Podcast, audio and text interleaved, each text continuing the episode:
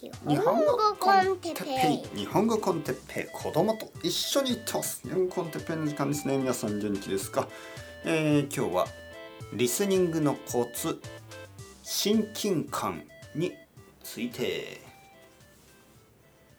はいはいはい。雨ですね。はい。えー、昨日は天気が良かったけど今日は雨。ね。まるで人生のよう。まるで人生のよう。雨が降る時もあればえー、曇りもあるそして晴れもある。日本語の勉強のやる気がある時もあればやる気がない時もある。まあ普通の時もある。まあでも僕たちはいつものように頑張っていきましょう。はい。えー、っとねあのリスニング続けてますか。はい。リスニングをどんどん続けてください。ある生徒さんから一つあの面白い質問をもらいましたね。えっ、とまあ彼が言っていたのはあの例えばまあ誰かを聞くとね例えばあのじゃあえっ、と関西弁ですね。関西弁。例えば関西弁大阪とか京都の話し方。まああとそのエリア。結構たくさんの人が話す関西弁ですね。えー、関西弁をたくさん聞くとあの関西弁になりますか、ね？えー、そういう質問を受けてああ面白いと思いましたけどあのならないです。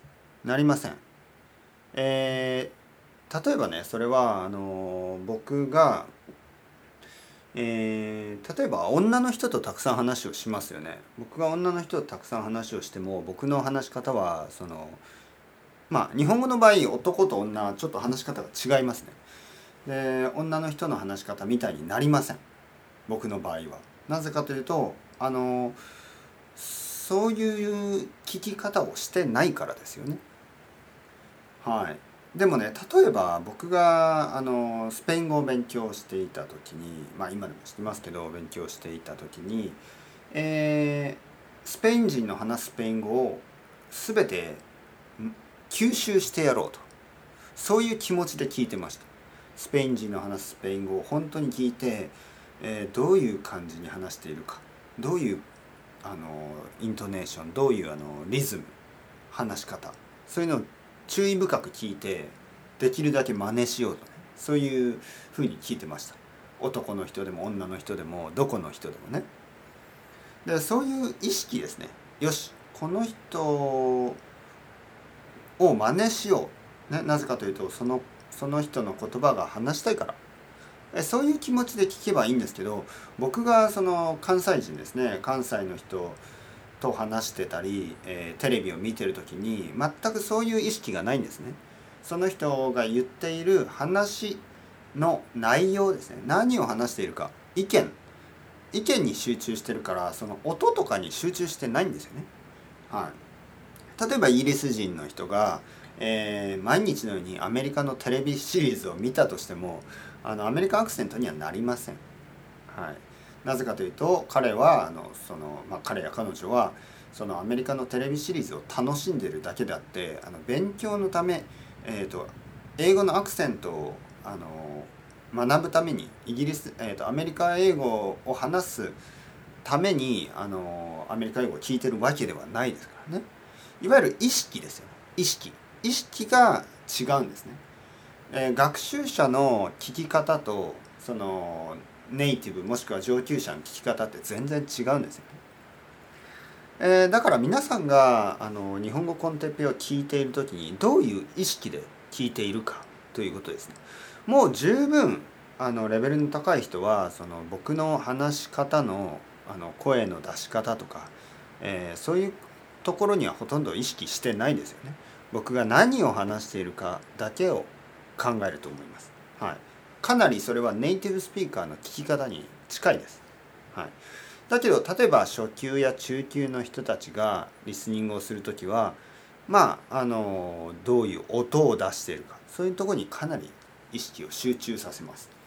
だからそういう人が例えばあの大阪弁をね聞いて関西弁を聞いて、えー、その真似をしようと思うね、思うように聞けばそれはあのアクセントがあの移るというか、えー、関西弁のアクセントに近くなるかもしれません。だけど特に意識をせずに、ね、特に意識をせずにその関西のコメディアンが話しているお笑いの人が話しているだけを聞いて笑っているだけであればそのいくらそれを聞いたところであのアクセントが映ることはないですね。さっき言ったように僕が女の人とたくさん僕はのりこさんと毎週話してますけど僕とのりこさんの話し方は全然違いますね。はい、男と女の違いもあるしあとはあの性格も違いますから僕が僕の話し方のりこさんにはのりこさんの話し方があってそれぞれがそれぞれのあの個性を作ってますよね。そして僕はのりこさんみたいに話したいと思ってないしのりこさんは僕みたいに話したいと思ってないんです思う必要がないですね。えー、だけどまあそういうあこの人みたいに話してみたいなと思えばあのそういう聞き方をすればそういう話し方に少しずつ変わっていくかもしれません。はい。えー、大事なのはですねそのじゃあどうやってリスニングをするかコツですね。リスニングをするか効果的なリスニングの方法としてはですねいわゆる親近感。いわゆる親近感。あの親しい感じになる、ね、その人のことを好きになる。これが大事です。例えばさっきのあの例で言うとですねまああの例えばねイギリス人の人が、えー、アメリカンアクセントに変わる可能性があるとしたら、ね、どういう時にイギリス人がアメリカンアクセントになるかといえばまずあのアメリカ人の恋人、ね、ができる。これはやっぱりあの影響すると思います好きな人、ね、好きな人があのそのアクセントがある。そしてたくさん話す。そうすると少しずつ移っていくと思います。だけどね例えばじゃあイギリス人の人があのまあアメリカの会社で働いてアメリカ人の同僚が多い。だけどあの全然親しくない。全然親しくない同僚たち。あのどちらかといったら好きじゃない人たち、えー、好きな好きじゃない人たちからあのアクセントが移ることはかなりないんですね。あのやっぱりその自分が好きな人ね、自分にかなり親しい人からアクセントが移ることはあります。だけどあの全然興味がないむしろ好きじゃないような人から移ることはほとんどないですね。これがあの人間のやっぱりサイコロジーっていうか人間のその心理ですよね。人間の心理的にやっぱりあのその自分のパーソナリティそして他人のパーソナリティその間にはあのまあ距離があります。ででもその距離距離や壁もしくはそのブロックと言ってもいい、えー、何かこう隔てているものその2人を分けているもの、えー、一緒になりたくないぐらいに思ってるね。ちょっと強いあの拒否。の感じがあります。もちろん拒否していいですよ。だって自分は他人とは違うから。これ哲学的ですけど自分と他人は違うから違っていいんです。でも自分と他人を一緒にしたい。同じになりたい。これがある意味恋人。ある意味家族。ある意味、えとてもとてもとても親しい友達。こういうふうになって人間関係になっていくこういう人間関係になるとやっぱりあの影響を与えます、ね、性格にも影響を与えるしその言語にも影響を与える。だからやっぱり好きな恋人が、えー、ある。例えばね東京の人が大阪の人と付き合ったら、えー、付き合って一緒に住んだりしたら、えー、かなり影響あるらしいです。お互いにねもちろん。東京の人はちょっと関西弁になるだろうし関西の人はちょっと東京っぽくなるでしょう。当然ですよね。だけど例えば会社の社長が大阪人になりましたとか言っても全然映らないんですよね。社長とは関係が少ないし毎日毎日社長のスピーチを聞いたからといってなんかこう心の距離感がありますね。その人とこう心理的な距離があるんですよ。そういう場合は全く影響しません。じゃあじゃあですよ。どうやってそれをそのうまく使ってですねこの心理をうまく使ってどうどうすればじゃあ、えー、外国語がうまくなるのかどうやったら日本人の話し方や日本人の発音がうまくなるのかどうすればいいのかというといわゆるその親近感を使うということですね。えー、皆さんと僕が恋人になることはできません。ねあの まあ僕は結婚してるしまあまあ結婚してないとしてもあの全ての全ての人と恋人になることはできません。はいだかだけどね恋人みたいに考えてくれていいわけです。まあ、恋人という言い方が好きじゃなかったらあの友達でいいです。皆さんがあの僕のことをすごく親しい友達と思ってくれればいいんです。そうすればあのこの効果がですねかなり上がります。かなり上がる。本当に。僕じゃなくてもいいんですよ。例えばあの誰でもいい。日本語のポッドキャストとか、え、日本語の YouTube えー、誰でもいいですけどその人のことを好きになるだけであの皆さんの日本語はもっともっとあの良くなります本当にだからやっぱり好きな先生を探すべきなんですねはいやっぱり自分が好きになれるような先生を探すべきで、えー、どんなにテクニックがあったとしてもどんなに教えるのがうまうまくても好きになれない人からはやっぱりあの学べない。これは言語だちじゃないですよね。言語だちじゃないけどやっぱり親近感親しみ、ね、どれぐらい近く感じるかその人との距離感ですよね。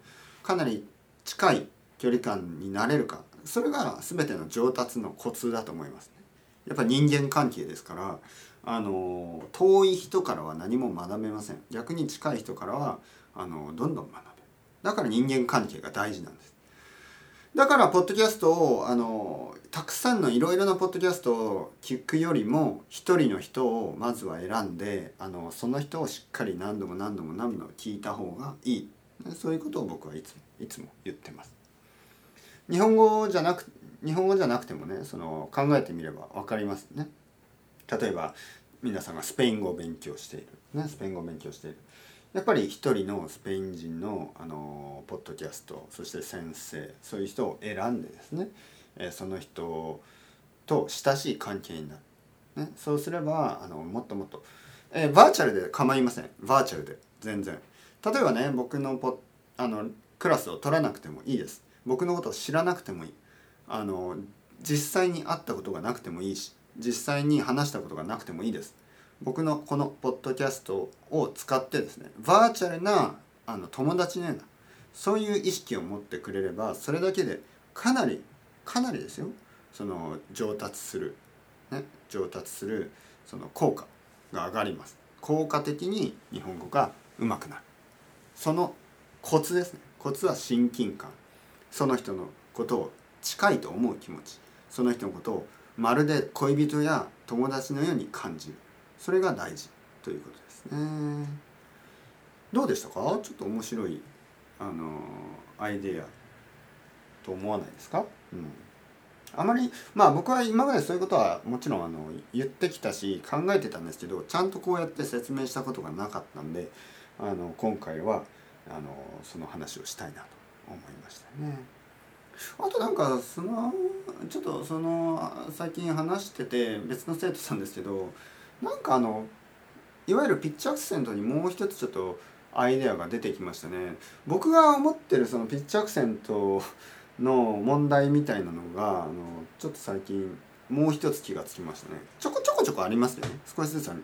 皆さんじゃあこれどうですか？例えば今雨が降ってますね。雨。ね？雨。飴まあこれはあのまあ食べる飴ですよね。はいはい。で雨これは降っている雨ですね。はい。えー、だから雨まあこれちょっと待ってください。雨は両方その別の言葉になってしまうからちょっと例えとして悪かった。じゃあ曇りにしましょう。曇り。曇り。ね。雨晴れ曇り。この曇り、ね、曇り。曇りという言葉。ね曇り。じゃあ曇り。っていうとこれは変ですよね。いわゆる変なピッチになってるでしょ。曇り。これが正しいピッチで曇り。これは変ですよね。はい。じゃあこのこのこの2つはどうですか？今からいく2つ。今から言いますね。曇り。曇り。はい。この2つどうですか？曇り。曇り。はい。えー、ピッチは同じですよね。ピッチは同じだけどなんかあの曇りは変でしょ？じゃあ何が変なのっていうと声の出し方ですよね。声の出し方がちょっと変じゃないですか？ちょっとなんかえ？てっぺいさんふざけてますか？そんな感じですよね。えー、たまにですよ日本語を聞いてるとあのなんか女の人女の人がトーンを変える時がありますね。はい。たまにというか結構な割合で。はい。僕の奥さんはそれにいつもイライラしてますけどあの例えばねママママママたちママ友みたいな人。あの例えばね「ああありがとうございます。本当にありはいちょっと待ってね。えっ、と「お世話になってます。ありがとう。あーすごいすごい素晴らしい。本当にすごい。ありがとう。おいしいおいしい」この話し方ね。ピッチは正しいんですけどなんか声の出し方が変ですよね。嘘っぽいでしょ？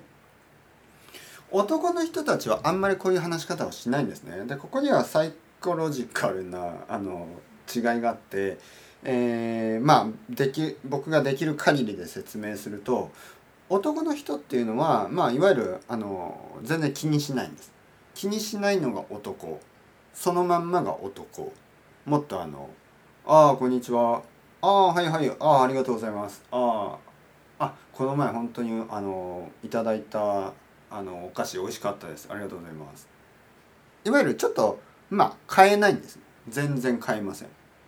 でもあのまあ少し変える人もいますよ。でも男らしくするためには変えない方がもっともっと男らしい。男らしいというかちょっとちょっとやりすぎるとやりすぎるとちょっと失礼ですよね。ああこの間ありがとうございます。美味しかったです。ちょっと失礼ですよね。だからまあ失礼がないぐらいに、えー話す。だけど基本的に変えないんですね。ああこの間いただいたあのお菓子とても美味しかったです。ありがとうございます。ね僕のいつもの話し方ですよね。でこの同じことを女性が言う時によく声のトーンを変えますね。話し方を変える。あありがとうございますこの前いただいたお菓子美味しかったですありがとうございますなんかなんていうかなんかドレスアップしてるんですよね。なんか自分の本当の声自分の本当の声の出し方じゃなくてちょっとその相手にちょっと相手のために声を変えてるんですねあありがとうございますこういう話し方。ね。でその理由はまあやっぱりドレスアップみたいなもので私は声の出し方を変えることによってそのあなたに本当のあのリラックスした私じゃなくてあなたのためにそのスピーチを変えてますよ、まあ、そういう感じです。それが多分心理的にあるんだと思います。だからあの家族と話す時とあの外で話す時いわゆる内と外で女性が話し方を変えることが多いですね。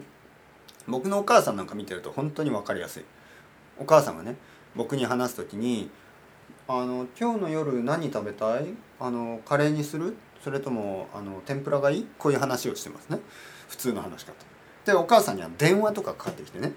たら「ああありがとうございます。あこの前ねはいはいはい。ああはいはいはいはい」声がねもうなんか高くなるし声の出し方が違うんですよね。さっき言ったように「曇り」を「曇り」みたいななんか高くなるしちょっと不自然な感じがする、ね、だからもしそれをね男の人がやるとすごい変な感じがするんですね。えなんだこの話し方、だから皆さんに言ってるのがまあその女性だとしてもそんな外国人の女性だったらそんな日本人の一般的ななんかその声を変える話し方を真似する必要は全くないです。僕の奥さんもそんな話し方をしなくていい。ね。えーだけど特に男性ですね外国人の男性が女性の話し方その僕のお母さんみたいな話し方をするとすごく変な感じがするんでそこは気をつけた方がいいと思いますね。そこはちょっとあの最近気がついた実は言語のあの発音の仕方こあのその話し方っていうのはピッチだけじゃないと思うんです。ピッチだけじゃなくてピッチは大事ですよ。もちろん。大事だけどピッチだけじゃなくてピッチが合っててピッチがあの正確に合っていたとしても他の話し方そのいわゆる声の出し方がちょっと不自然なことが多いような気がします。どうですか？皆さんどう思いますか？僕は冗談でね「それでは皆さん子供広場です」とか言ってるけどこんな話し方を普段からしてたら変ですから。はい。というわけでえー まあ今日話したかったことは2つ1つは親近感を、えー持つもしくはあのも持つように心がけて僕のことを友達と本当の友達と思うことによってあのリスニングのもっと上達がもう数倍になる、海洋圏10倍ぐらいになる。ドラゴンボールの話ですけど、えーあともう一つはピッチってピッチが合ってたとしてもあの声の出し方が変だと変ですよっていう話。はい。大阪の話し方。大阪。大阪の話し方。はい。全然あのピッチは同じなんですけどなんか一つは変でしょ。ね。一つのこの話し方はちょっと変ですよね。ね。なんでこういう話し方をしないようにしてください。というわけで皆さん。それではまた。 Ciao ciao hasta luego。またねまたね。またね。あとねこの話し方ね。あのヤクザみたいなあの武士みたいな話し方あるでしょ。たまに外国人の男の人があのあのやっている冗談でやってるつもりなんでしょうけどちょっとあれも変ですよね「こんにちは」ね「はい。あのーこの単語なんて言いますか?」ね。このえっ、と「栄養。栄養」みたいなね。冗談で言ってるかもしれないですけどもしくは恥ずかしがって言ってるのかもしれないけどあのその話し方も現実では変ですからね。はい。あれは映画とかの中のヤクザとか侍とかのあのフィクションの話し方でしょ。はい。栄養今日も元気に始めましょう。みたいなね。まあたまにそのナレーションとかあのテレビの中であの人が話してることがありますよね。それではレッツゴーみたいなね。でもそれは完全にジョークですからあの冗談みたいないわゆるフィクションの話し方を真似しない方がいいと思いますね。まず一番大事なのは普通の日本語。僕が話してるのは普通の人の普通の日本語を真似する。これが一番です。たくさんの学習者がフィクションを真似しすぎ、ね、フィクションをフィクションのディクテディクテーション？でフィクションをシャドーイングってやつ？あのフィクションのシャドーイングしたらフィクションみたいな話し方になっちゃいますからねはいまあそれでももちろんあのたくさんの日本人は十分に「すごいすごいうまいですね上手ですね」って言うかもしれないけどあのやっぱり目をつぶって聞くとそういう人たちの話し方はちょっと不自然です。はい、なのでフィクションの真似をしないように普通の日本語を聞いてください。というわけで長くなりましたがどうでしたか？それではまた。チャオチャオアストレゴ。またねまたね。またね。